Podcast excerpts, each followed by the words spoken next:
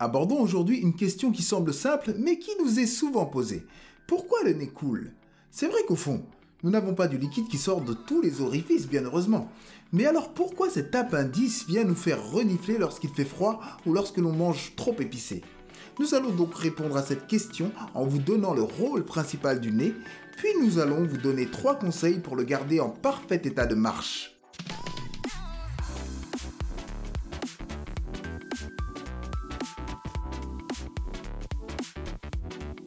Quoi neuf, docteur Docteur.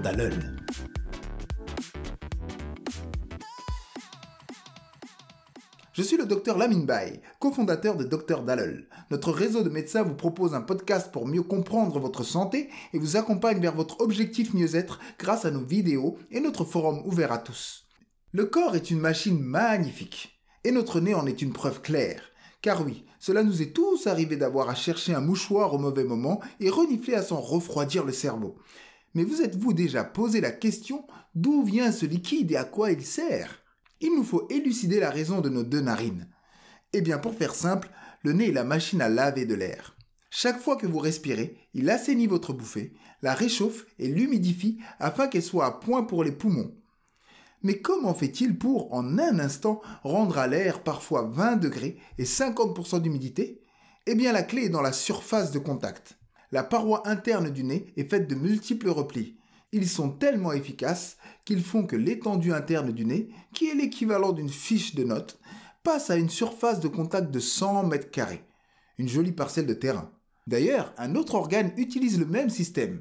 Vous savez lequel? Allez, dites-le nous en commentaire. Alors tout cela est impressionnant, mais ça n'explique pas pourquoi le nez coule. Il faut rechercher la cause dans sa mission de nettoyage.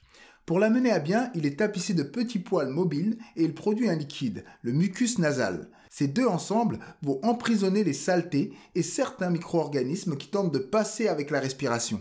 Puis les mouvements des cils emmènent ce petit monde au fond de la cavité nasale pour que le tout soit avalé. Et oui, l'estomac est plus solide et se défend mieux que les poumons. Ce mucus est produit en grande quantité, 1 à 2 litres par jour.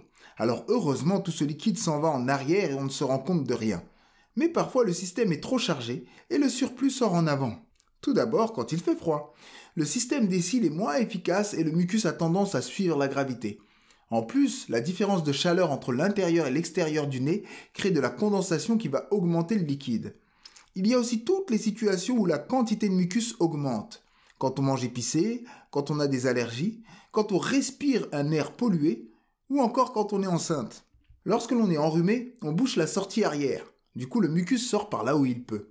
Il y a quelques maladies ORL dans lesquelles le mucus est fortement augmenté et le nez obstrué, comme les polyposes nasales ou les déviations de la cloison. Et rappelez-vous que le nez et les yeux sont en contact. Donc quand on pleure, le flot de larmes passe aussi par les narines. Donc, le nez effectue un travail incroyable et vous pouvez l'aider à rester efficace. Tout d'abord, rappelez-vous de bien inspirer par le nez. Cela semble évident, mais pendant un effort physique, on a tendance à le faire par la bouche et du coup on ne protège pas assez les poumons. Ensuite, lorsque le nez est bouché et que le mouchage n'est pas efficace, rappelez-vous que le lavage de nez au sérum physiologique est efficace et pas seulement chez les bébés. Enfin, rappelez-vous de bien vous hydrater pour continuer à produire notre fameux mucus en quantité. Merci d'avoir écouté ce podcast. N'hésitez pas à laisser votre commentaire et vos étoiles sur votre application préférée et poser vos questions sur le forum de santé de notre site internet. D'ailleurs, une petite info insolite avant de partir. Vous n'avez jamais remarqué que parfois on a l'impression de respirer mieux d'un côté que de l'autre? Eh bien, il faut savoir que les narines se dilatent l'une après l'autre de façon cyclique dans la journée. Quelle peut bien être la raison de cela? Allez, on en discute en commentaire. Alors, à la semaine prochaine et en attendant, Soyez rassurés.